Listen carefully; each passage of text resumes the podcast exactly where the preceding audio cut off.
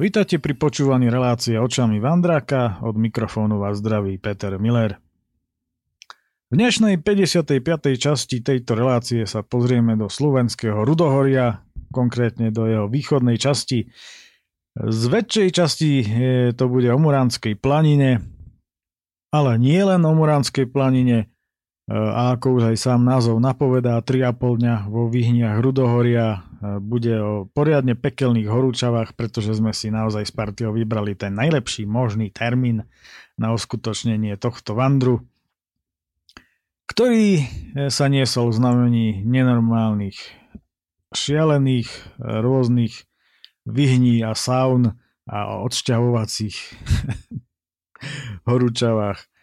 S osvedčenou partiou sme pozažívali kadejaké abnormálnosti, tak ako sa na nás sluší a patrí. Viackrát som sa už zamyslel, prečo priťahujem takéto rôzne atypické udalosti a zážitky, ale mne z toho stále vychádza len jedno a to isté. Je to preto, aby mohli vznikať takéto relácie no, no sa tieto veci nedejú na každom vandri, samozrejme, preto aj v tejto relácii neodznejú všetky vandry a nie z každého vandru robím články a reportáže a neviem čo všetko. Pretože niektoré sú doslova suché. Ale je ich veľmi málo, ale sú aj také a väčšinou sú to jednodňové veci. Teda vlastne vždy ide o jednodňové veci, aby som bol presnejší.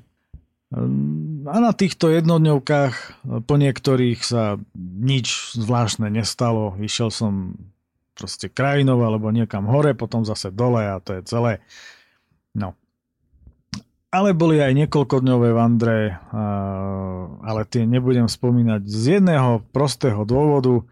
Odohrávali sa v lokalitách, o ktorých nechcem rozprávať. Sú miesta, o ktorých by verejnosť nemusela vedieť z jediného dôvodu, a to z takého, aby tieto miesta boli odľahlé a aby e, tieto koliby, e, ktoré sú na týchto miestach, e, neboli vyhľadávané veľkým množstvom turistov, kadejakého charakteru, tiež turistov hlavne, ale vo všeobecnosti, aby sa o nich veľmi zbytočne nevedelo, aj keď v dnešnej dobe je to dosť ťažké, pretože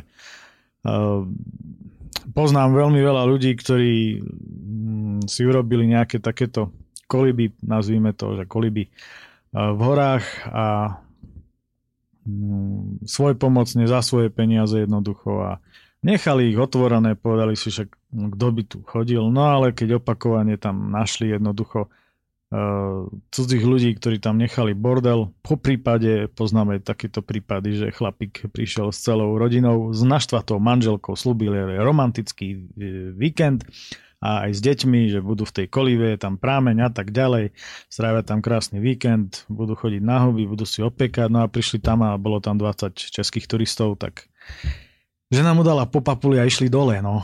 Um, Stáva sa aj toto, stáva sa kadečo, kadejaká búda, ja viem, neujde už v dnešnej dobe internetu, lebo okamžite je to na stránkach a okamžite o tom každý vie. Jedna strana tvrdí, že je dobré, keď o týchto veciach ľudia vedia, pretože v núdzi sa tam môže človek ukryť. Ja to nebudem komentovať, hej, ja len budem popisovať stav veci, lebo to by bolo nadlho a môj názor nie je vôbec dôležitý. No a tá druhá strana zase tvrdí, že keďže sme to my postavili, tak chceme, aby tam chodili slušní ľudia a boli si vedomi toho, že pokiaľ tam príde, prídu tí, ktorí to postavili, tak majú prednostné právo tam prespať samozrejme. No, vždy je toto ale o ľuďoch a o dohode. Dejú sa napríklad aj takéto veci, že hoci kto kto sa túla po krajine, turista alebo tulák, to je jedno, svoj pomocne ide urobiť niečo dobré pre všeobecné blaho, uh, nejaký schatrený prístrešok opraviť, len preto, aby to mohlo slúžiť druhým ľuďom, čo je úplne úžasné, lebo aj tohto som bol veľakrát svetkom. No ale naozaj tú situáciu, ktorú som spomenul tým chlapikom, čo mu dala žena po papuli a išli domov, tak to by som teda zažiť nechcel, ale deje sa aj toto. Ono by to bolo naozaj na samostatnú reláciu. Možno niekedy na budúce o takýchto veciach, lebo mám veľmi veľa nazbieraných rôznych e, zážitkov a faktov ohľadom tejto témy. No poďme mi už ale do týchto vyhní Rudohoria. Celý tento vander nášho to muši týmu má na svedomí Zdenči. Chcel ísť totiž na vander niekam, kde ešte nebol a v prípade Muránskej planiny to poznal len z fotiek a rozprávania. Posudková komisia pozostávajúca z Rada Romana návrh schválila čo mi urobilo obrovskú radosť, pretože určité časti planiny dôverne od malička poznám, niekde som ako doma, no ešte stále tam mám aj malé biele miesta. Nápad zaujal aj Tomáša, ktorý sa k nám zajtra pripojí, lebo Rudohorie má veľmi rád a pozná ho ako málo kto a tak je jasné, že zo pár bielých miest mi navždy zmizne z mapy. Prvý deň je posledný júlový týždeň a Slovensko sužujú najväčšie tohtoročné horúčavy. Vyše 30 stupňové úpeky panujú aj v okolí Tisovca, sedla z Bojska či Muráňa. Na zdochnutie je aj v Poprade, ktorý popoludní opúšťam taký spotený, ako keby som sa z Vandru už vrácal. Zatiaľ, čo sa môj autobus štverá na Čertovicu, chlapi sedia v rýchliku z Bratislavy do Banskej Bystrice a od radosti, že sú po dlhom čase zase na slobode od každodenných povinností, nasávajú víno ako motýle nektár, čo sa po niektorým časom vypomstí, ale nepredbiehajme. Splavený vystupujem v prehriatom Brezne rovno na ulici pred staničnou budovou, kde onedlho bystrický autobus priváža tri veľmi roztatárené a batohmi obložené chlapiny. Po niektorým je aj ťažšie rozumieť a tak, aby som začal byť v obraze, s dobrým úmyslom a na znak nadšenia z opätovného stretnutia v staničnej krčme objednávam 4 borovičky. Rado mi vraví, že toto som veru nemal robiť, lebo Tomáš už vraj, a práve to vraj je veľmi dôležité, na zbojskách, kde kedysi brigádoval, oznámil, že večer prídeme a budeme sa uchádzať o ubytovanie. A takto sa vraj všetci traja zrútia rovno do priekopy pri ceste. Príchodom autobusu sa ale veci nemajú tak zle, ako by sa mohlo zdať. Úplne celý autobus sa smeje z toho, ako sa rehoceme z našich uletených zážitkov z túr a vandrov a tak ani nevieme ako autobus brzdí pri semafore tesne pred sedlom čo nám ako si ušlo? Rekonštruuje sa tu cesta, no my sme si mysleli, že už je tu zastávka a tak vystupujeme. O malú chvíľu týmto činom nastáva komická situácia. Šialene plné mechúre nepočkali a tak všetci štyria pekne v rade vypúšťame cisterny a ten autobus tu, keď dostal zelenú, zastal rovno pred nami lebo, a to sme si vôbec nevšimli, tu má zastávku a celé osadenstvo autobusu tak má atypické divadlo. Vo všeobecnom veselí sa poberáme hore lúkou na salaš, ktorého okolie cíti všetkými ovčími dobrotami, dymom a materinou duškou. Hebké večerné tiene sa objímajú spolu s poslednými lúčmi slnka, do toho RG kôň, breše čuvač a zvonia ovečky. Vo veľmi bujarej nálade, po niektorí v turbobujarej a neustálom chrlení vtipov usadáme vonku k stolu a prichádza fešná baba. Rado sa na ňu usmeje a vraví. Ja viem, čakali ste niečo úplne iné a prišli sme my. Babuľa nič nechápe, len sa usmieva a ide nám po pivo. Keď sa vráti, vraví jej. My sme tí od Tomáša. Vraj sa máme na neho odkázať a vy už budete vedieť. Baba je kus zmetená a tak prichádza jej staršia kolegyňa a tá zistuje, čo sme my vlastne zač. Keď sa to vysvetlí, smeje sa, že o ničom nevie, ale Tomáša pozná a že sa môžeme zložiť na sene v tej dlhej stajni povyše Salaša. Dodnes neviem a ani nikto z partie, prečo sme nešli spať po čirák, koho toto vlastne napadlo a prečo sme na to neskôr tak kruto doplatili. Keďže máme nocľah jasný, nemusíme sa nikam ponáhľať, pokračujeme v bujarej zábave pri večeri, pozostávajúcej z tunajších, povestných, vynikajúcich halušiek. Keď už dávno po západe slnka začala pokročilá hodina, trepeme sa hore po tme kamenistou cestou k dlhočiznej stajni. Všade cvrlikajú cvrčky a spod ťažkých nakremovaných topánok uskakujú biele vápencové kamienky. Ako si nenachádzame ten správny vchod? Vyzerá to, že časť stajne je prerobená na ubytovanie pre platiacich dovolenkárov a tak omylom niekomu vchádzame domov. Ježiš Maria, co chcete? Co tady děláte? Pýta sa vyjavený chlapík, keď u seba zbadal Romana s vínovo-pivným dychom. Ten mu niečo začal nezrozumiteľne vysvetľovať, až kým sme ho neodtiahli za roh, odkiaľ smerujeme na druhý koniec.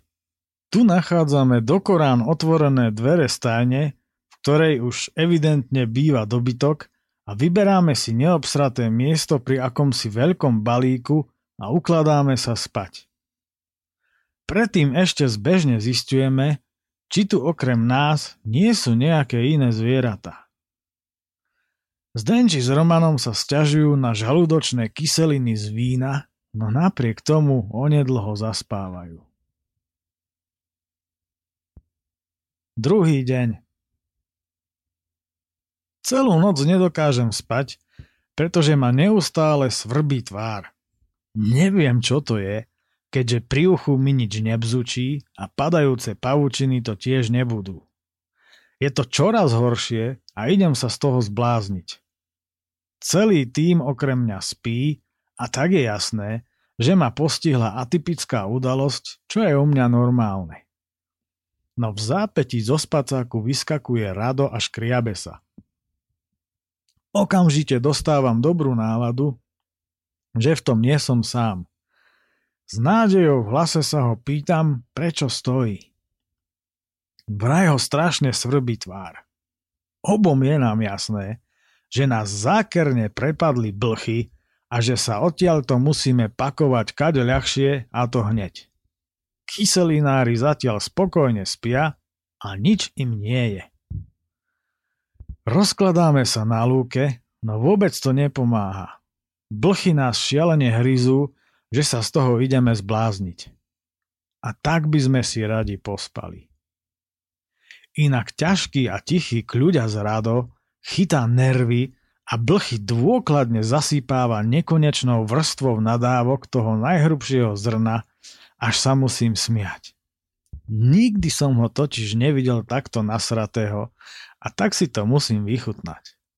Nadávky sa sypú ako piesok na púšti, no nepomáha. Blchy sú úplne všade a v mojej brčkavej hlave ich je asi najviac. Chcelo by to ponoriť sa do vody. Ale kde?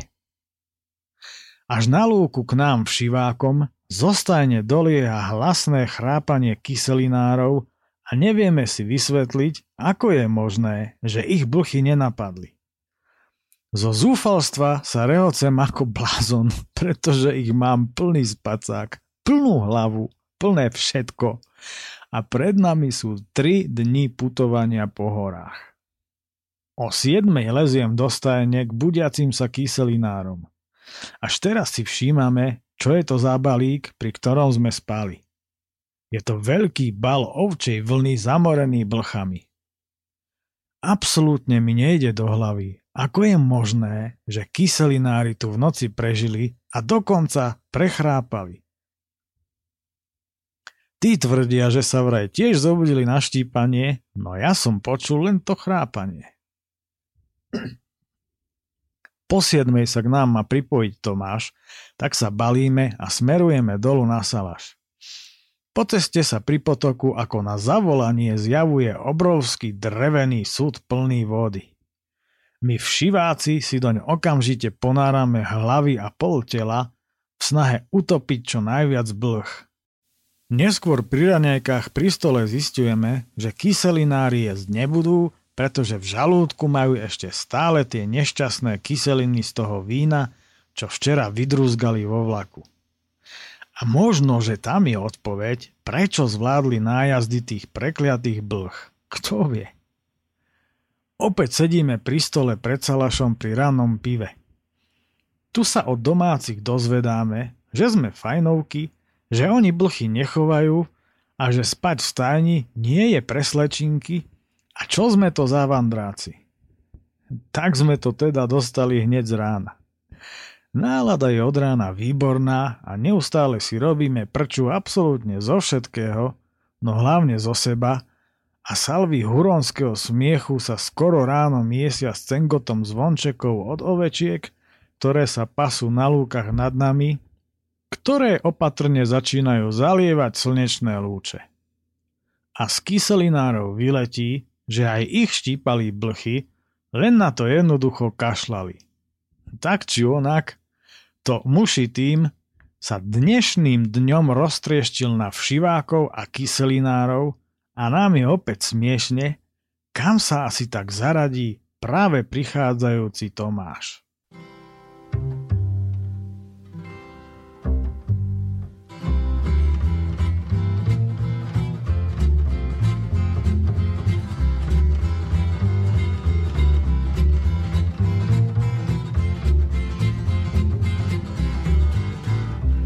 Come on, chlopi. Jajci Božuš, chce máš konia, Lari Maria Kovaľová, v salone či ho prebil. Nemáš chlope, haňby v cele, na ďalšíše zaž jak cele, horšíši jak suše byl. Praše rozbiť z bachor púnic, so synom šéf karčme z durnic, na toto len vyšibu. a mne treba fartuch kúpiť. Ty si musel konia prepiť, zodrem sukňu celnú. Jajci Božuš, chce máš konia, Tvary Maria Kovaľová, salone si ho prepil. Nemáš klope, haňby v cele, na ďalší šesť jak celé, horší jak sušet byl. Ja na kopu si nemám v dome, Tvoje šmikny pajtašové spalenkuce čekajú. Teraz nemáš na langoša, co si šepchal do varoša, máš co si chcel, chumajú. Jajnici Božuš, chce máš konia, Lari Maria Kovaľová, v salone si ho prepil. Nemáš klope, haňby v cere, na dalšíše zaž jak celé, očiši jak sušet byl. Jajíci Božuš, zde máš konia, Lari Maria Kovaľová, Saloneši ho prepil. Nemáš chlope, haňby v celé, na ďalšíše zaž jak celé, horšíši jak sušet byl. Come on everybody! Jajíci Božuš, zde máš konia, Mari Maria Kovaľová, Saloneši ho prepil. Nemáš klope, haňby v cele, na ďalší šer zaž jak celé, horšíši jak sušet byl. Tomáš v tunajšom infocentre strávil dva roky. Pobehuje hore dolu po Salaši a navštevuje bývalých kolegov a kolegyne. Teraz pracuje v štátnom hydrometeorologickom ústave a tak sa ho na počasie radšej nepýtame, aby sme sa náhodou nedozvedeli niečo, čo by sme sa dozvedieť nechceli. Kupujeme si tu Siri a Tomáš nám slubuje putovanie chodničkami, po ktorých ešte nikto z nás nešiel. Stúpame pariacou sa ranou spasenou lúkou s roztratenými bukmi a smrekmi smerom k úžľabine pod vrchom Kúčalach. Tomáš nám sľubuje nevšednú návštevu nevšedného Salaša a mal pravdu. Toto, mimo očí turistickej verejnosti, je skutočný Salaš a poviem vám, že nie hodzaký. Všetci tí, ktorí poznajú legendárnu rozprávku Maťko a Kupko, dobre vedia, ako vyzerajú dvaja hlavní hrdinovia, ako aj to, že ide o veľmi výrazné postavičky. ale také, aké sa nachádzajú na tomto salaši, nemajú konkurenciu. Tých, keby videli nejakí filmári, tak majú vystarané. No to by ale niekto najskôr musel Maťka a Kupka sfilmovať. To by bolo. Málo kedy natrafíte na ľudí s takto výraznými črtami. Tomáš sa s nimi pozná a tak im ulievame zo zásob a razovití chlapi nám na koštovku ukrajujú z mimoriadne láhodného oštiepku. Napokon robíme výmenný obchod. Júj, to bude parádny obed. Vo vydymenej kolibe so zatajeným dychom počúvame rôzne zážitky s medveďmi a vlkmi. Samozrejme, všetko je nám to podané vo fantastickom nárečí s patričnou gestikuláciou. Na salaše chodie vám pomerne často, ale toto bol veľmi charizmatický zážitok. Určite to bolo umocnené a jeho polohou na strechovito strmej lúke pri galičke, posiatej roztratenými smrekmi. Ťažkou robotou vyrobení sympatickí a statoční chlapi sa s nami napokon lúčia a my smerujeme do žľabu. Bolo už na čase zaliesť niekam do tieňa lebo slnko praží hneď od rána a už je poriadne horúco. Tomáš nás vedie na akýsi tajný chodníček, po ktorom sa pralesovitým lesom dostaneme ponad Čertovú dolinu na Striebornú. Stúpame šikmo a strmo nahor akýmsi stúpajúcim traverzom, kopírujúc krivky strmých svahov Kučalachu. Nachádzame sa v prírodnej rezervácii Čertová dolina, a obdivujeme staré a hrubánske buky, jedle, smreky či iné listnáče.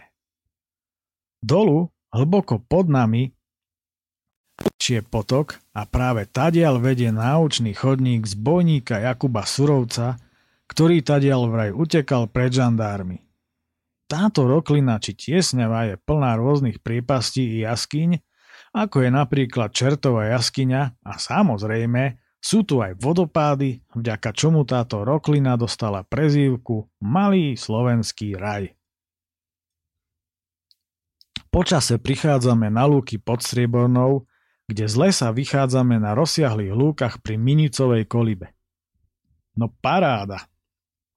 Tu by som požil aj celé leto. Odbiehame si na kopčok oproti, či reku budú nejaké výhľady. Zaujme nás najmä spätný pohľad, no potešil aj výhľad na hlboké lesy v okolí Bánova. Všade skáče množstvo obrovských skákacích koníkov a tak si ich fotíme. Neskôr okolo samot stúpame strmou lúkou na sedlo medzi Kučalachom a vrchom Strieborná. Fučíme ako defekt na kolese traktora, také veľké je už teplo. Je nám jasné, že tento Vander bude tvrdý boj, pokiaľ sa niečo nezmení, alebo pokiaľ my niečo nezmeníme. Po príchode na sedlo sadáme do trávy a vštepujeme si do pamäte krajinársky fantastický výhľad na záver doliny Rimavy, ponad ťahlu roveň na sedlo Burda, spoza ktorej vykúka malá stožka. Malebno z roztratených samôt na sváhoch rovne nám výdatne krmi náš niekdajší hlad po takejto krajinke, keď sme už v robotách či doma pociťovali obrovské abstinenčné príznaky po takýchto pohľadoch a po takomto túlaní sa. Slovensko je jednoducho famózna krajina, nech si hovorí kto chce, čo chce. V tom sa okamžite zhodujeme, ako aj v tom, že na burde do seba hodíme niekoľko pív až zahučí. Na zbojskách sme sa totiž dozvedeli nesmierne pozitívnu informáciu, že na mieste bývalého vyhoreného srubu je maringotka, majú tam pivo a je otvorené. Len sedlo sa nám vidí ďaleko a vysoko. Schádzame strmou lúkou k prvému gazdovstvu, poníže ktorého obdivujem nesmierne vysoké a hrubánske hrušky, aké som doteraz ešte nikdy a nikde nevidel. Dostávame sa na cestu, ktorou budeme stúpať až na sedlo. Väčšina domov, samôd, je prerobených na víkendové chatky a tak sa na rovni asi už vôbec negazduje. Potíme sa ako klub trémistov a len veľmi pomaly naberáme výškové metre hore utešenou dolinou so zarastajúcimi pasienkami. Táto cesta už teda vôbec nevyzerá na to, že kedysi to bola jediná a veľmi dôležitá spojnica medzi Tisovcom a celým údolím Rimavy a Orehroním. Keď sa cesta začína strmo zatínať do úpetia Fabovej hole, tí, čo idú prví, zrýchľujú. Cítia totiž pivo a vedia, že burda je už nedaleko. Tomáš nás vedie do lesa, kde nad nami rozvoniava kadibúdka. Tu prichádzame na chodníček a hajzlovým chodníkom sa dostávame rovno k bývalému zrubu. Hajzlovým nie preto, že by tadiaľ chodil nejaký hajzel, aj keď vylúčiť to nemožno, ale preto, že je to chodník ku kadibúdke. Kto si podotkol, ako sa budú diviť turisti pri zrube, odkiaľ ideme? Taco. Turistom budeme rečovať, že tu majú veľkokapacitný budar a že še tam dá kolektívne vysrac. Odpovedám v dobrej nálade, šialene sa tešiac na pivo. Keď sa odtiaľ z tieňa lesa vynárame, gazdina Erika neskrýva prekvapenie, najmä keď vidí Tomáša. A či ste sa to všetci do tej búdky vtrepali, keď odtiaľ idete? Nechápe čudujúca, že sme neprišli po značke, alebo po ceste, na čo všetci ukazujeme na Tomáša. Gazdina nám okamžite podáva pivá a poviem vám, toto je pocit na nezaplatenie, nezaplatiteľný všetkými peniazmi sveta. Pani Erike sme veľmi vďační za to, že toto s mužom stále prevádzkujú aj napriek tomu, že im vypálili novostavbu z rubu, lebo v tejto lokalite a v tomto počasí je to doslova ako oáza. Potom nám rozpráva v skutku nepríjemné veci, ktoré zažívali, keď zistili, že zrub ich dielo vyhorel, ale nebudem ich spomínať. Ponúkol som jej totiž, že môžeme nahrať rozhovor do mojej relácie s názvom Téma na slobodnom vysielači, aby sa o tomto zločine dozvedelo čo najviac ľudí, no odmietla to. Niekto verí na náhody, ja tvrdím, že neexistujú a všetko sa pre niečo deje. A práve takýmto dejom udalostí som sa asi mesiac na to, nedaleko od Tisovca, od nemenovaného a dobre informovaného človeka, z nenazdajky dozvedel niečo, čo ak by bola pravda, vôbec by ma to v tejto krajine neprekvapilo. Dotyčný má vraj dôkazy na to, že zrub vypálili poľovníci z radov polície. Do tejto lokality vraj chodia poľovať vyššie postavení policajti a práve tým vraj tento zrub vadil nakoľko ho navštevovali turisti, ktorých tu nechcú. Dotyčný však ani po mojom naliehaní, že by to pomohlo dobrým ľuďom, starajúcim sa o zrub, nesúhlasil so zverejnením, nakoľko sa otvorene bál. Škoda. Ak sa takto budú čestní ľudia báť, zločinci si budú šafáriť a páchať zlo, čoho dôkazom sú všetci naši politici, ktorých doteraz nikto nepozatváral do blázinca a do basy. Politik totiž to na slobodu nepatrí. Páči sa mi, čo o nich povedal Karel Kryl. Politikom sa neverí, politici sa kontrolujú. Verí sa v Boha, verí sa v prírodu, v krásu, v myšlienku, ideu. V politika sa neverí a kto v neho verí, ten je idiot. Erika nás po chvíli potešila výbornou správou, že sa bude stavať nový zrub, že sa budú organizovať brigády a robiť guláše. Veľa ľudí z radov turistov je ochotných podať pomocnú ruku, takže verí, že už bude len lepšie, lebo zrub chcú postaviť ešte lepší ako ten predošlý. Napokon nám ponúkla perfektnú hustú polievku, pre ktorú nemá názov. Volajú, čo chladnička dala. Je v nej snáď všetko dobré, zdravé a výživné, čo má v takej horskej polievke byť. Rado sa zamyslel a vrávi. A čo takto polievka burda? Veď môže v nej byť hocičo. Vždy niečo iné, ale názov bude vždy sedieť. Guláše a kapusnice pozná každý, ale polievku burda dostane len a len tu. Erike sa myšlienka páči a Tomáš to hneď napísal kriedou na tabuľu. Zakrátko na to prichádza veľká partia Čechov. Hele, polievka burda, tio, to je mysní, to si dáme. A polievka ide doslova na dračku. Nuž darme, ten marketing, to ti je svinia. Rehoceme sa spolu s Čechmi a nálada je opäť parádna, ako aj tropická horúčava, ktorá okolo spaluje všetko živé aj neživé ako obrovská výhňa. Mali by sme pokračovať v ceste, ale vôbec sa nám nechce. Na slnku je na. Smerujeme na sedlo Nižná Kľaková. Buď budeme spať tam, alebo až na studni. Uvidíme. Pamätám si, že červená značka, rudná magistrála, vedie ďalej za vysokým vrchom poriadnymi krkahájmi a tak nám Erika radí, aby sme išli huculskou magistrálou, pretože červená je vraj teraz zaváľaná stromami. Huculská magistrála ale v teréne značená nie je a tak ideme len tak za nosom. Schádzame na samotné sedlo k horárni, odkiaľ vedie asfaltka do závadky nad Hronom a za sedlom sa stáčame doprava a namiesto na východ, kam by sme mali smerovať, Smerujeme traverzom popod vysoký vrch na juh. Priacme, že len priacme. Jedna napred druhej. Spriadajme myšlienky do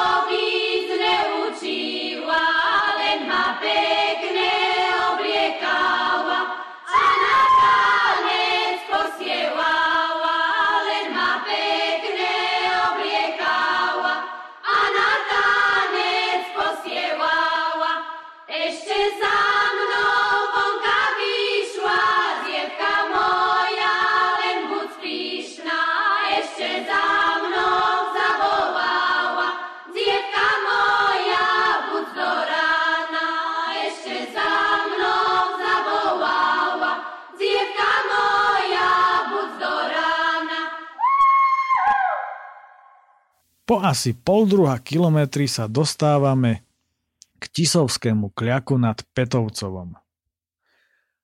Odtiaľ je nádherný a na tejto zvážnici aj jediný panoramatický výhľad nielen smerom na Tisovec.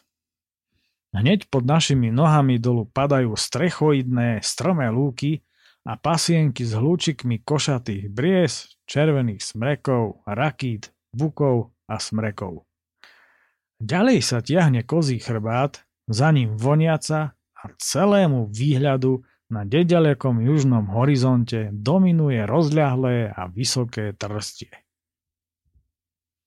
Huculská magistrála, ak sme ešte vôbec na nej, to fakt netušíme, vedie neustále sa klukatiac lesom, no po zdlhavom pochode po kamenistej ceste niekde za Havránkovou sa nám to celé ako si prestáva páčiť.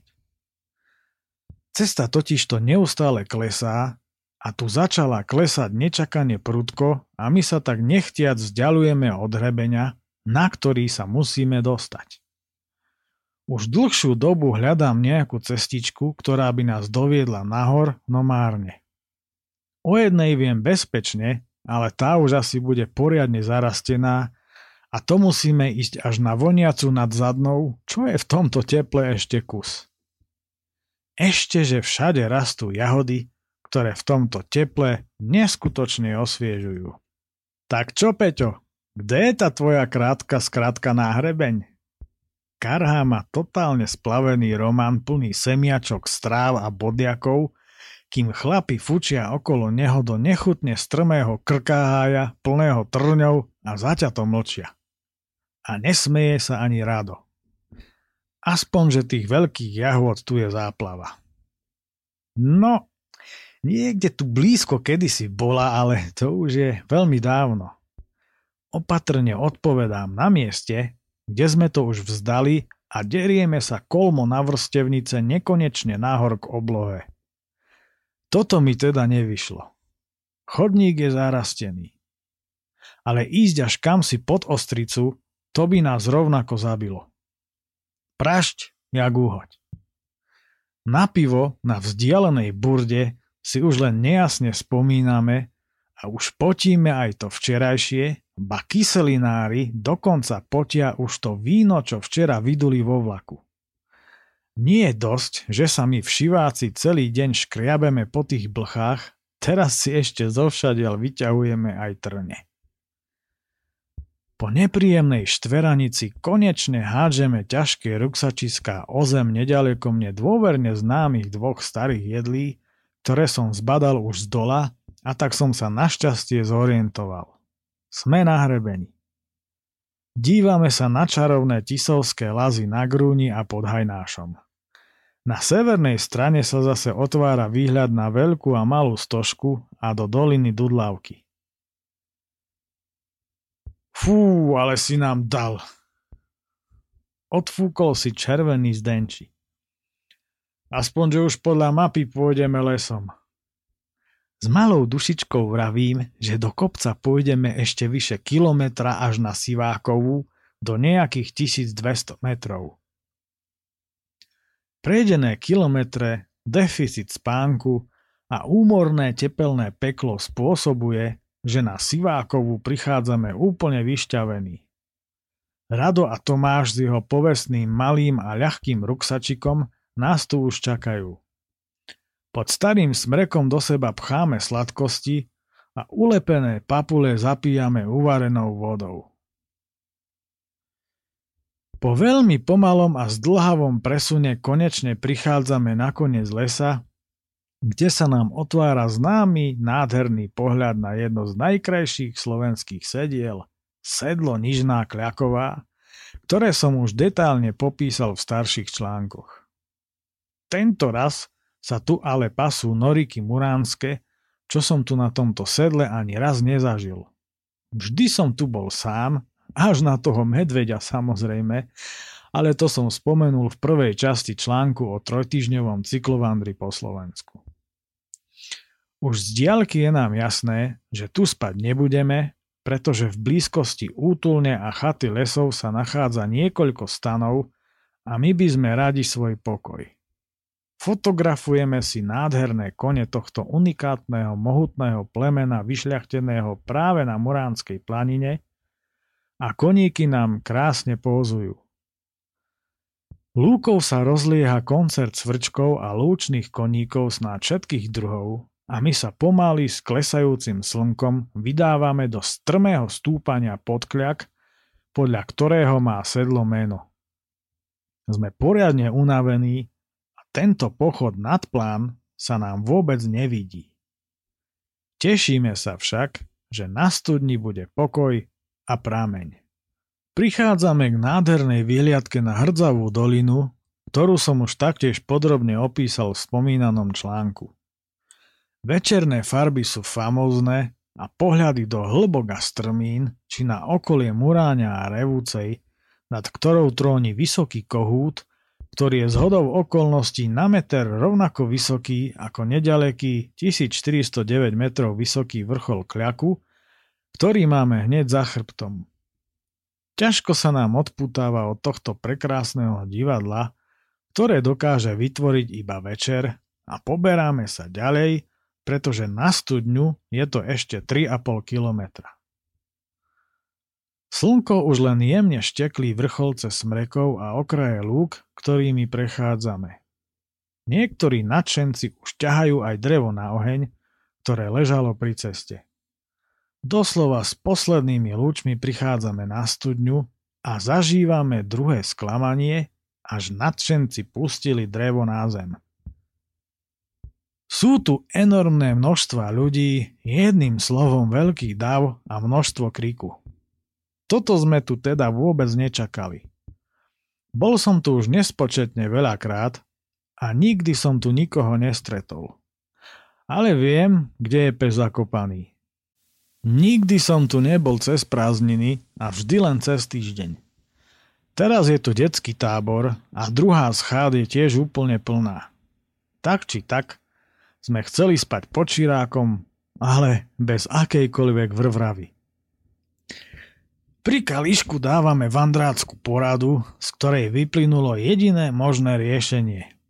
Schovať sa za nedalekú terénnu zníženinu a tenký pásik smrekového lesíka asi 200 metrov od týchto desiatok ľudí. Tuto bude úplne v pohode a miestečko sa nám neuveriteľne páči, pretože ide o malý výbežok lúky do hlbokého lesa, kde máme ten povestný svetý pokoj. Sklamanie to teda bolo len na prvý pohľad. Od nádherne púkajúceho ohníka sa držíme čo najďalej, pretože je stále nenormálne teplo, no oheň potrebujeme na opekanie. Tomáš chrúme akési nezmysly tyčinky, no opekanými špecialitami nepohrdne. Už mi je jasné, prečo má na každej túre takýto mikroruksačik.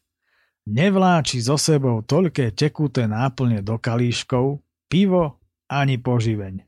Stále chrúme len tie nezmysly eurotyčinky. Funguje na nich tak, ako my s Oliverom kedysi dávno na cyklovandroch na čokoládach. Chute sa však vekom u niekoho menia a tak všetci ostatní fičíme na domácej slaninke. Až bude v našom veku, možno tiež prejde na slaninu, ale to už my možno budeme vegetariáni. Kto vie? Večer sa postupne striedame pri nedalekom vydatnom prameni a dokonale sa osviežujeme a umývame. To je vám pocit na nezaplatenie. Toľká úľava.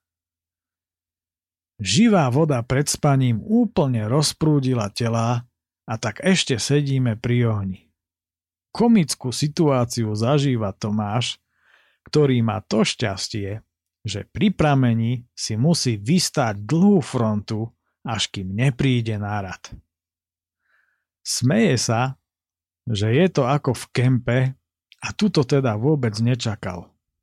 Veď Čakať v dlhočiznej fronte na umytie zubov na Muránskej planine, to je až absurdné a ťažko nám to niekto uverí. A tak máme ďalší atypický zážitok do našej bohatej a stále sa rozrastajúcej zbierky. Chlapi trefne vravia, že to, že je tu toľko ľudí, má tú výhodu, že medvede tu ani nepáchnú.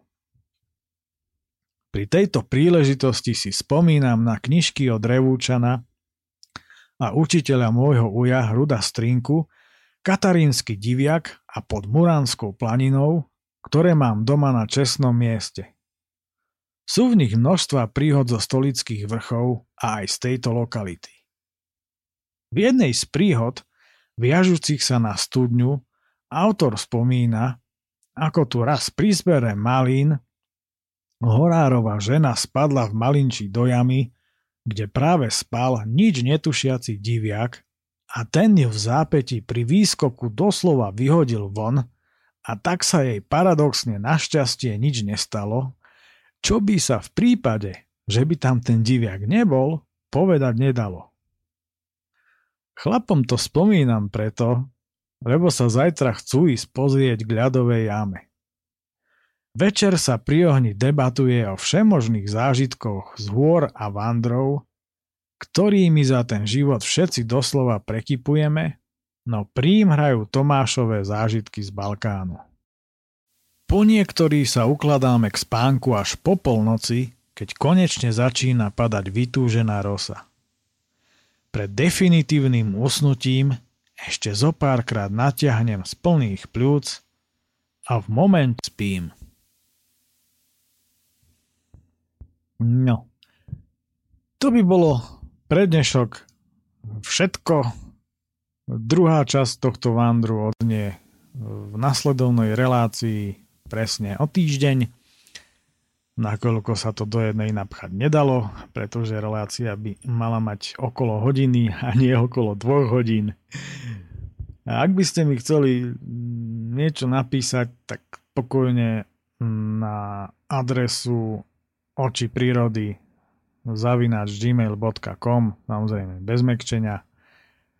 No a ak by sa niekto našiel treba z nejakého vydavateľstva a chcel by do toho ísť spolu so mňou a vydať tieto veci knižne spolu s fotkami, pokojne nech sa mi ozve na spomínaný mail.